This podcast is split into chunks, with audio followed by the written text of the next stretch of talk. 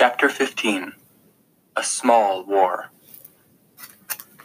It's another Monday morning, and after three full weeks at home, a ringing doorbell is a major event in my life. So I drop The Lord of the Rings on my bed and trot to the landing at the top of the front hall staircase. I bend down to look, and I can see that Mom is standing in the front doorway, and I listen. Mrs. Phillips? Yes? How do you do? My name is Officer Martha Paget, and I'm from the School and Truancy Division of the State Department of Children and Family Services. May I come in? Is there a problem? When Mom says that, I tiptoe to my room, pull off my clothes, and hustle down the back stairs. I want to see the action. By the time I get up to the front of the house, Mom is still standing squarely in the doorway. She's not even going to let the woman into the front hall. I'm about four feet away, looking at them through the French doors that open to the front hall from the parlor. The woman is shorter than Mom. Most women are. She's got a narrow face, and her brown hair is pulled back into some kind of twisty thing. Thick lenses in her wire frame glasses make her eyes look big. She's wearing a blue skirt and jacket. Her coat has a small American flag on the left lapel. Her white shirt is buttoned all the way up, and there's a black briefcase in her left hand. The lady is smiling, nodding, talking, and Mom is listening, trying to look pleasant, her arms folded across her chest. So, naturally, there's some concern about Bobby. I'm sure you'll agree that three weeks is an uncommonly long illness. Since the school has not received a note from a physician, we've been asked to make a visit and simply verify that Bobby's on the mend and that everything's fine at home. So this isn't just a chat. This lady wants to see a body. My body. I can see the wheels spinning behind Mom's eyes. She's smiling, and it looks like a real smile, but I know better. That's her I'm just barely not ripping your head off smile. Raising her eyebrows, still smiling, Mom says, And you believe you have the authority to march up my front steps and into my home and ask to see my sick child? Is that what you're saying? Do you have a search warrant? This social worker doesn't know Emily Colton Phillips. For example, she doesn't know that mom got pushed around by Chicago cops when she was 18 during the 1968 Democratic Convention and mom pushed back. I've seen the news footage.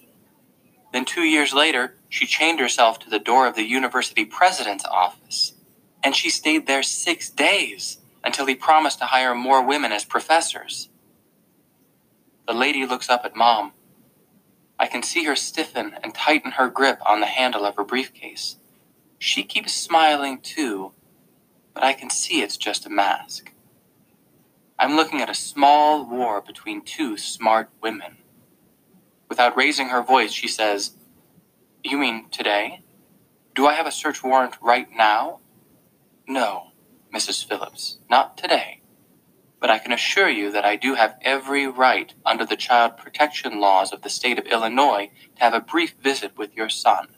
And if I need to have a search warrant to accomplish that, then I can certainly get one. Mom waves her hand as if to whisk away that idea. Oh, don't mind me, Miss Badger. It's Miss Paget, says the woman in blue.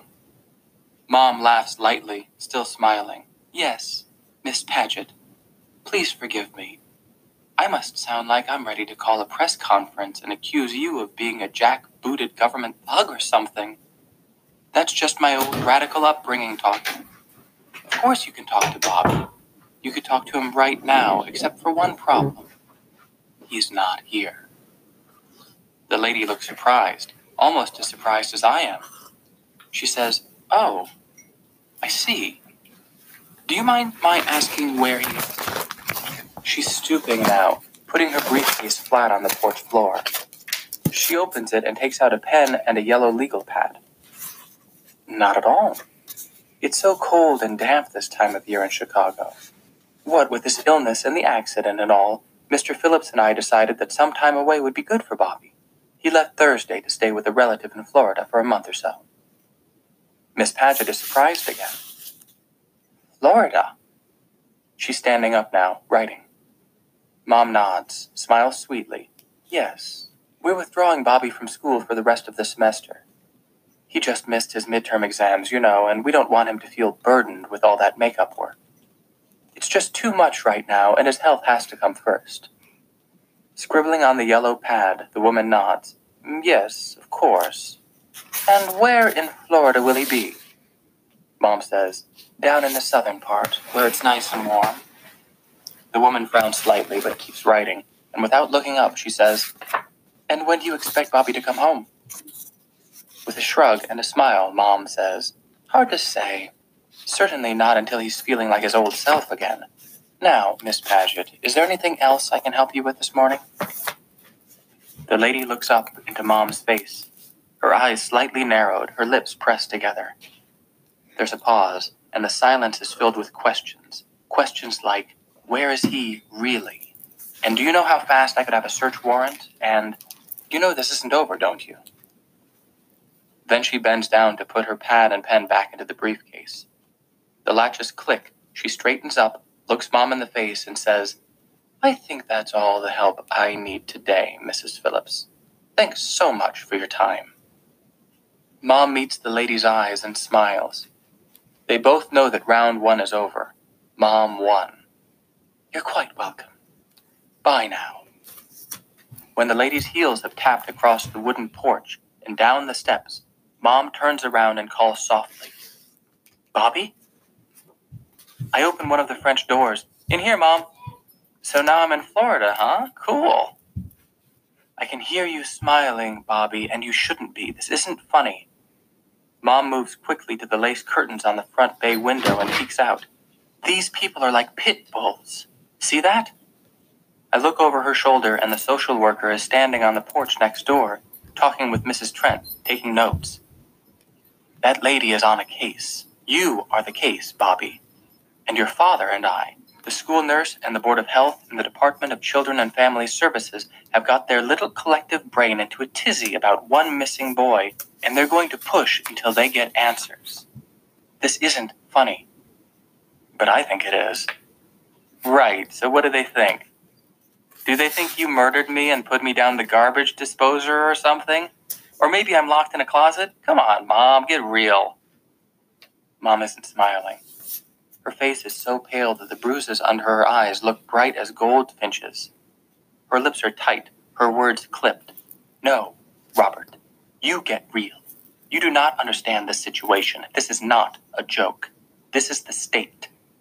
These people have real power and they are not afraid to use it. Kids do get hurt by their parents and others, and someone's got to be allowed to look around if things are suspicious. And right now, our situation looks very suspicious. It's not going to surprise me one bit if that woman and six of Chicago's finest come back here in one hour with a search warrant and complete authority to tear this house apart. Looking for one Bobby Phillips, male Caucasian, age 15 years, last seen by Mrs. Trent getting out of a cab on the evening his parents were involved in a car crash when he was already supposedly home from school with a severe case of the flu. So don't laugh about this. This is a real mess, and it's dangerous for you. I don't want these people taking you away from me. And now I've got to call Aunt Ethel. Mom runs to the den and calls her aunt and tells her that if she gets a contact from anyone asking about me, she's to say I've been there since March 13th and that I arrived by train. Or maybe it would be a good idea to let her answering machine screen the calls for the next week or so. Because if you don't talk to anyone, you can't very well be charged with perjury.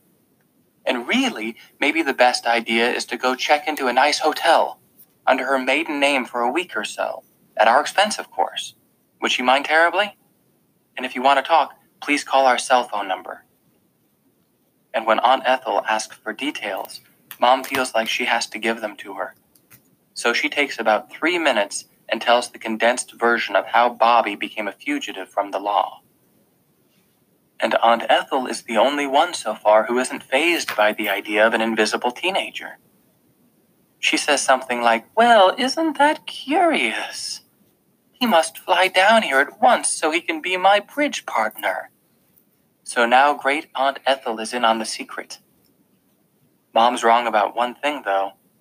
It's when she says that the social worker could be back in an hour with a search warrant to tear the house apart.